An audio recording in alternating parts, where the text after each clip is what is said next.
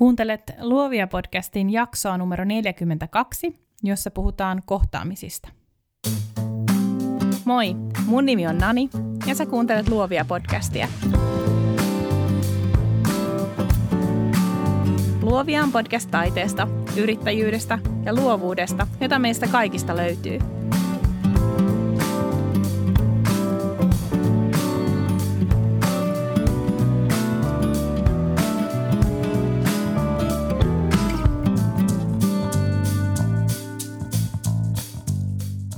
käytiin viime viikon loppuna katsomassa Peter Farrellin tositapahtumiin perustuva Green Book.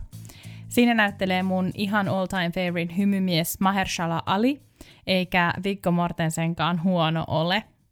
Vaikka leffan tarina tuntuu jäävän ehkä vähän semmoiseksi pintaraapasuksi, mä huomasin miettiväni leffan sanomaa. Green Book on tarina muutoksesta ja se on tarina kohtaamisista.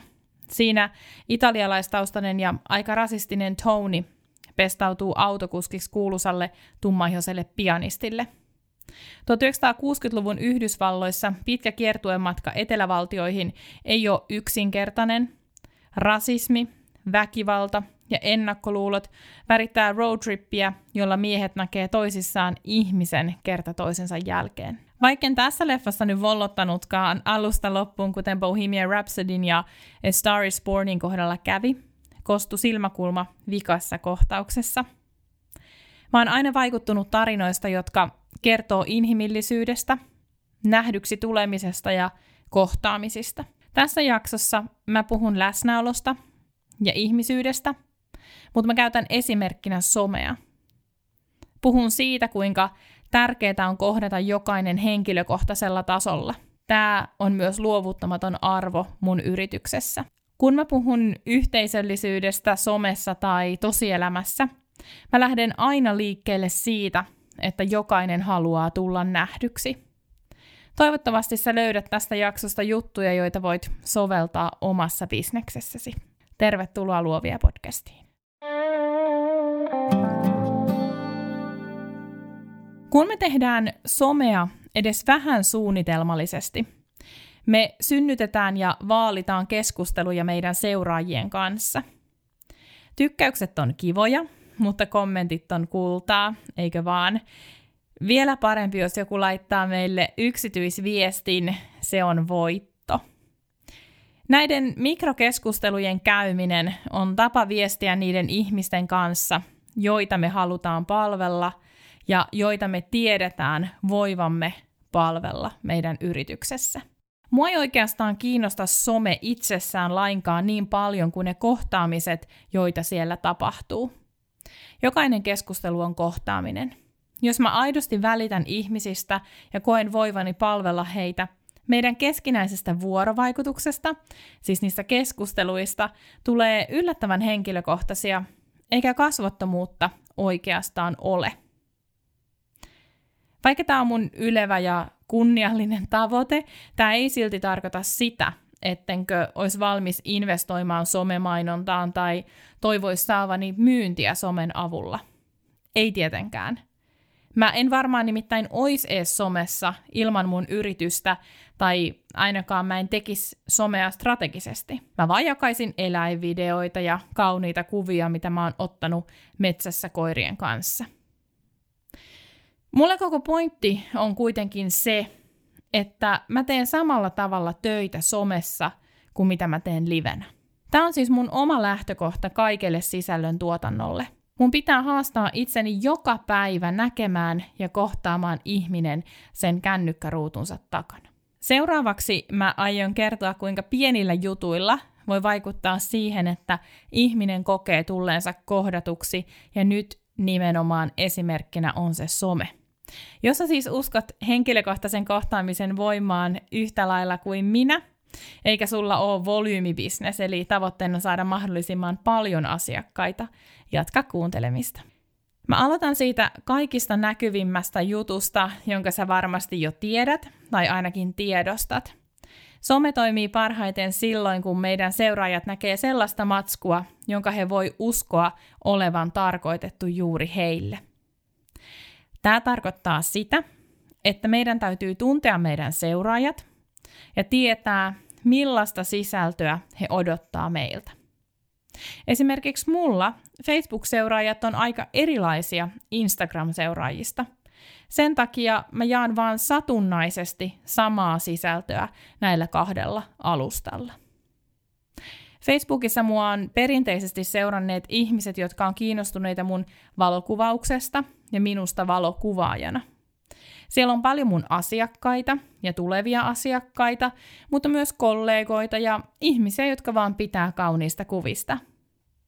Sen sijaan mun toisella pääalustalla Instagramissa on seuraajina paljon yrittäjiä, eli ihmisiä, joita mä palvelen erityisesti luovan alan yrittäjyyden ammattilaisena – myös mun tavoitteet näiden kahden alustan suhteen on olleet tosi erilaiset tähän asti. Instagramissa mä käyn jonkin verran enemmän keskusteluja kuin Facebookissa, mutta FBn kautta mä buukkaan enemmän töitä. Tässä podcastissa mä keskityn näihin kahteen alustaan, mutta mikäli sä käytät strategisesti joitain muita kanavia, sä pystyt oikein mainiosti soveltamaan näitä juttuja niihinkin. Mä oon sitä mieltä, että soveltamisen taito on yksi tärkeimmistä yksinyrittäjän ominaisuuksista, vai mitä? Mä uskon siihen, että kun mun Facebook-sivun aktiivinen seuraaja, joka seuraa mua myös Instagramissa, näkee jonkun mun FB-julkaisun, se julkaisu itsessään on merkityksellisempi silloin, jos se sama julkaisu ei ole Instagramissa. Silloin hän alitajuisesti kokee, että tämä tehtiin häntä varten – Tämä tehtiin tätä Facebook-jengiä varten, ja että Instagramissa meillä on sitten ihan omat jutut. Jos taas ihminen näkee suoraan Instagramista Facebookiin jaetun julkaisun hashtageineen ja käyttäjämainintoineen, siis niitä at-merkkejä, hänen on tosi paljon vaikeampi sitoutua julkaisuun, jota ei ole tehty häntä varten. Toisaalta siis mä yritän tehdä kaikkeni, jotten aliarvioisi Facebook-seuraajia – ja toisaalta mä taas haluan palvella yhä paremmin niitä ihmisiä, jotka seuraa mua molemmilla alustoilla. Nimittäin jos joku seuraa mua kahdessa paikassa, mä voin olettaa hänen haluavan kuluttaa sitä sisältöä, mitä mä luon. Kuten aina, myös somessa ihmistä kannattaa palvella siellä, missä hän on, siten, miten hän siellä alustalla on – IG-seuraajat käyttää Instagramia todennäköisesti aivan eri tarkoitukseen kuin mihin he käyttää Facebookia. Tämän vuoksi niiden sisältöjenkin pitäisi olla yhtä erilaisia. Vähintä siis mitä voi tehdä on ottaa pois ne komeat hashtag-rimpsut sieltä ja muokata se teksti sellaiseksi, josta ei voi päätellä julkaisun olleen alkuperäisesti toista palvelua varten. Mutta Yleensä tässä vaiheessa joku sanoo tai ainakin ajattelee niin, että no mut kun Facebook on ihan kuollut eikä siihen kannata panostaa. Tämä on ihan varmasti totta joidenkin kohderyhmien kohdalla, mutta ei suinkaan kaikkien. Facebookin kokoinen valtava alusta on kaikkea muuta kuin kuollut. Eli ensin kannattaa tsekata se oma kohderyhmä. Jos sä et itse käytä Facebookia, voitko olla varma, ettei sun ihanne asiakaskaan käytä? Perhekuvaajana mä tiedän sen, että lastenvaatekirppikset ja mammaryhmät on edelleen suosittuja Facebookissa. Koiraryhmät on aktiivisia ja ne kasvaa jatkuvasti. Mun siis kannattaa ehdottomasti tuottaa kohdennettua materiaalia Facebookiin mun seuraajille, jotka esimerkiksi lukee aktiivisesti ryhmäkeskusteluja. Jos sä oot sitä mieltä, että Facebook on kuollut, niin kuinka innokkaasti sä oot yrittänyt herättää sitä henkiin? Musta tuntuu, että välillä me luovutetaan, kun asiat muuttuu, vaikka meidän pitäisikin vaan opetella uudet pelisäännöt. Tämä tarkoittaa Facebookin osalta sitä, että jos sä oot julkaissut viimeisen kahden vuoden, vuoden ajan lähinnä Instagram-postauksia, ei ole reilu sanoa, ettei sun Facebook-seuraajat sitoudu sun julkaisuihin. Mä sanoisin, että tällaisessa tilanteessa olisi hyvä testaa alustaa vaikkapa kuukauden tai kahden ajan luomalla sinne omaa sisältöä samalla tavalla ja suunnilleen saman määrän kuin mitä sä teet siellä sun ykköskanavassakin. Mieti siis, ketkä sua seuraa missäkin ja palvele heitä sit ajatuksen kanssa siellä.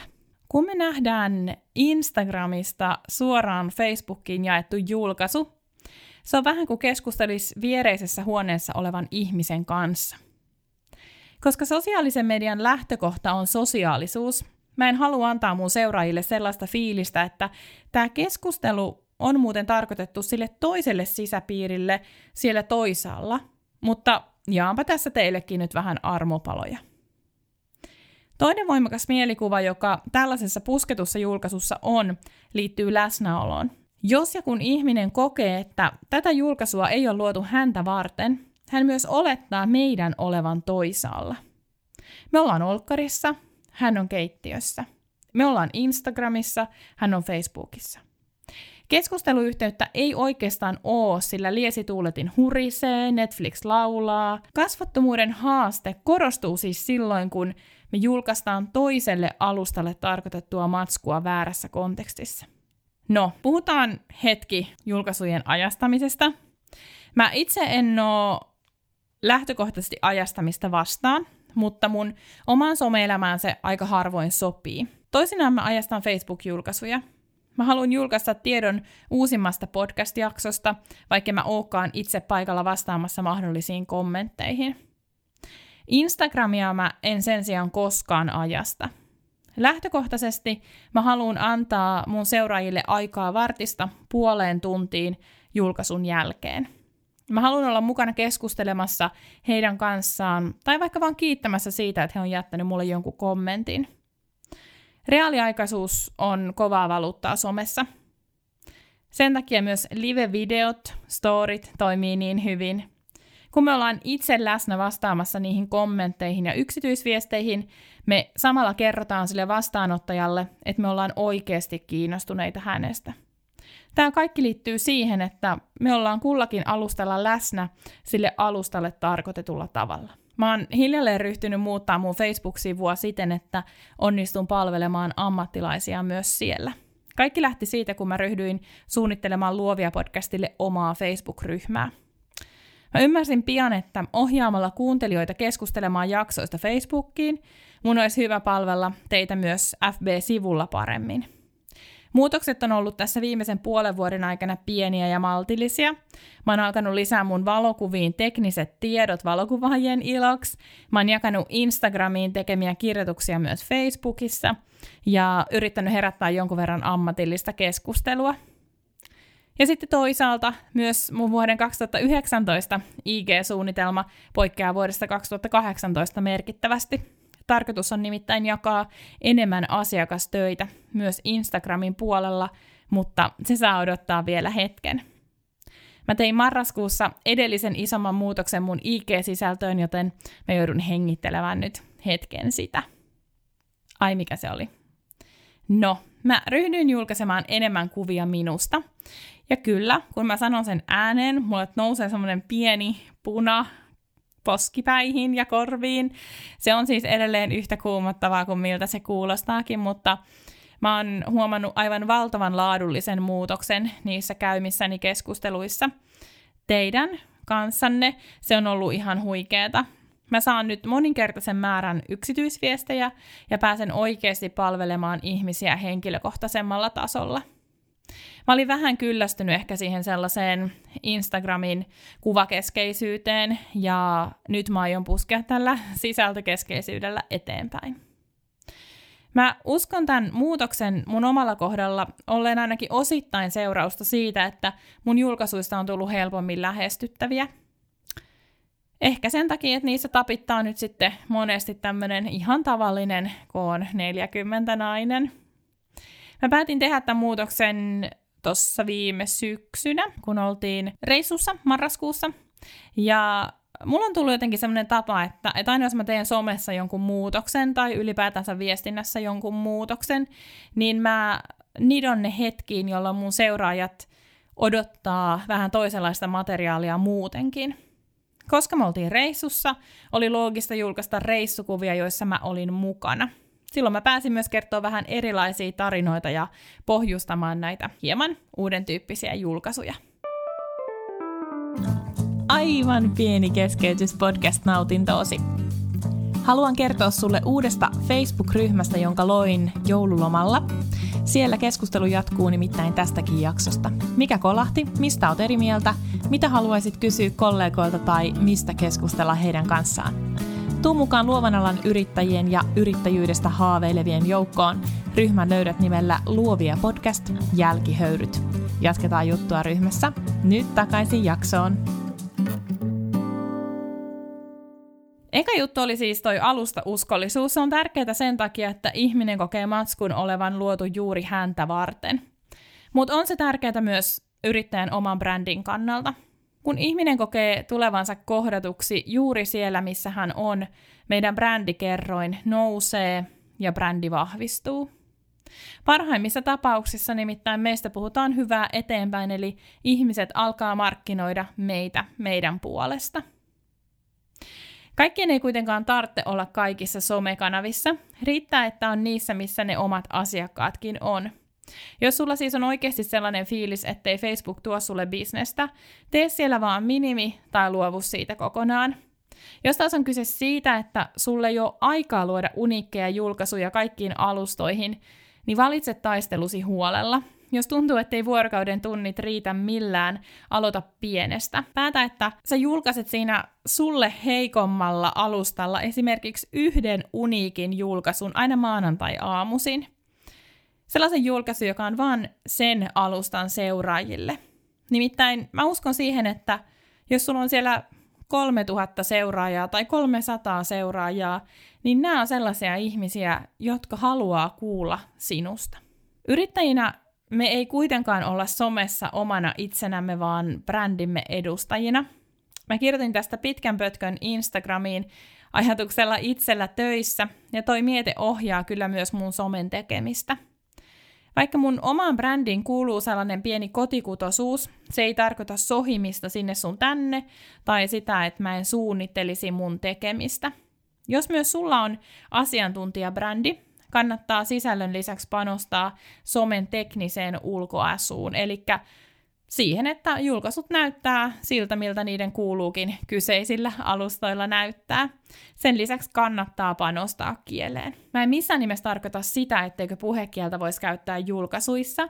Totta kai voi, ja mä itekin käytän, ja somessa kannattaakin kuulostaa itseltään, erityisesti silloin, jos on tällainen yhden naisen brändi.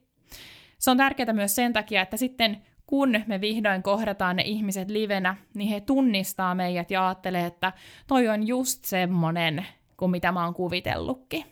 Mutta ihan yhtä tärkeää kuin se, että kuulostaa itseltään, on se, että kirjoittaa asiat oikein. Mä oon tarkka pilkkujen ja sanojen vikojen kirjainten kanssa, ja esimerkiksi semmoiset heitot, kuten mitä mä voisin sanoa vaikka kavereet nähdään niin mä kirjoitan aina muotoon nähdään. Puhekielisyys ei siis tarkoita sitä, että me kirjoitettaisiin ne sanat silleen, kuten me ne puhutaan, vaan sitä, että me käytetään meidän tekstissä puhekieleen kuuluvia sanoja ja ilmaisuja. Näitä voisi olla vaikka pronominit sä ja mä, slangisanat dösä ja dörtsi, tai vaikka puhekieliset sanat bansku ja känny. Mieti siis sun omaa brändiä ja kohderyhmää. Asiantuntijoita palvelevan ammattilaisen kannattaa hioa myös kieltään. Jos sun asiakkaita on lähinnä yritykset, tai sä koulutat työkses, tai vaikka sun asiakkaat ois kuluttajia, mutta sulla on premium-brändi, eli sä yksinkertaisesti haluat olla kova luu, kova tekijä, niin panosta, panosta kieleen. Sama juttu koskee silloinkin sinua, kun saat itse asiantuntijabrändi. Tässä hommassa löytyy aina muuten kasvuvaraa. Mä oon itse menossa kielenhuoltoon taas maaliskuussa, ja siellä tsekataan mun tämänhetkinen tilanne. Mä pääsen kysymään asiat, jotka mua askarruttaa. Niitä on todella pitkä lista, ja sitten mä saan oppia lisää. Vaikka sen oman äänen oiskin jo löytänyt, niin sitä on aina hyvä treenaa ja vahvistaa ja miettiä, että mitä mielikuvia samalla myös muuttaa, kun muuttaa sitä omaa kielellistä käytöstään. En tiedä, ootko sä koskaan kuullut tämmöistä, mutta mä oon ainakin kuullut, että joskus ihmiset ajattelee, että oikeakielisyys etäännyttää vastaanottajasta. Mutta mun mielestä samalla logiikalla voisi todeta, että myös strategisuus olisi jotenkin vähemmän henkilökohtaista. Itse asiassa mä uskon niin, että nämä molemmat asiat on niitä juttuja, joilla erotellaan jyvät akanoista.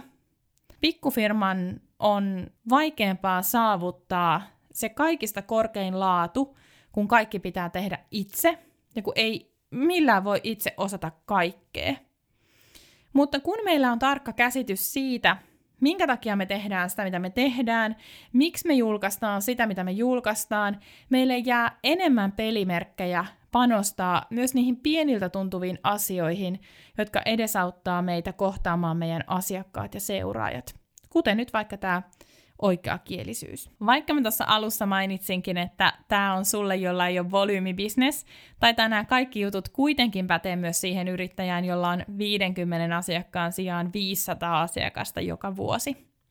Itse asiassa bisneksessä, jossa yhteen asiakkaaseen käytetty aika on tosi pieni, korostuu se kohtaamisen merkitys. Me kaikki tiedetään, kuinka tärkeää on tulla kuulluksi vaikkapa reklamaatiotilanteessa tai vaikka silloin, kun asiakkaan toiveet muuttuu tai kuulostaa vierailta.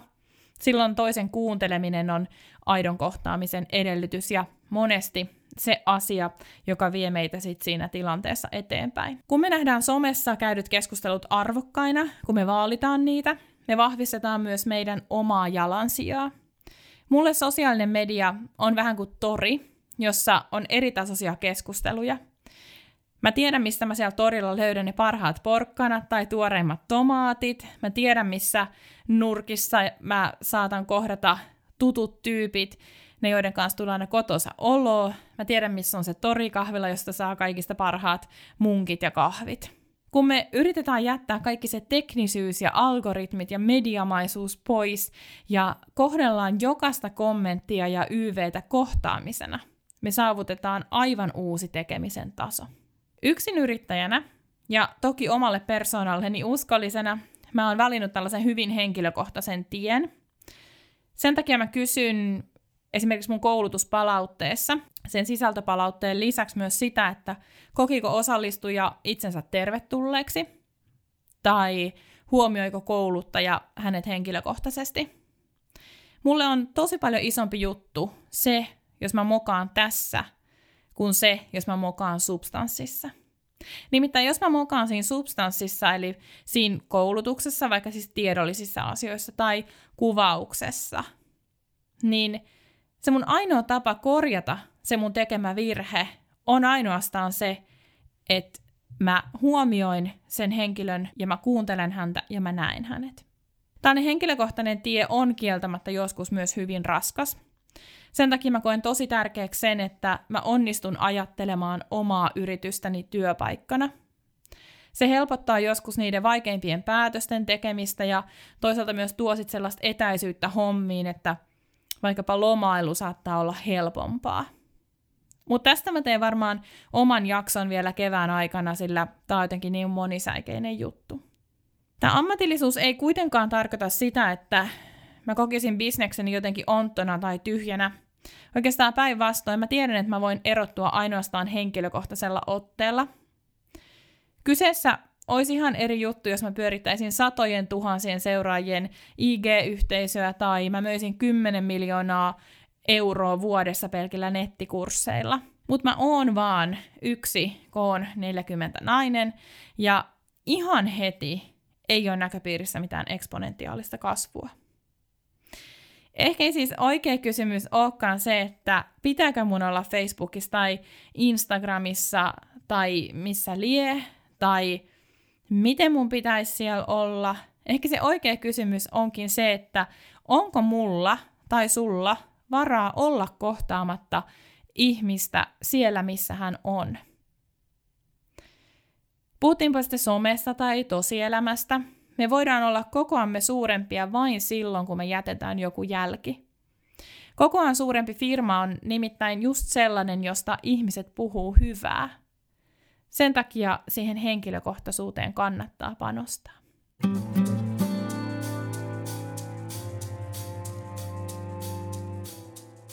Ai että mä oon taas päässyt puhumaan mun lempiaiheesta ja mä voisin turista tästä vaikka kuinka pitkään, mutta tässä kuitenkin pieni kertaus vielä tämän jakson konkreettisista tipseistä.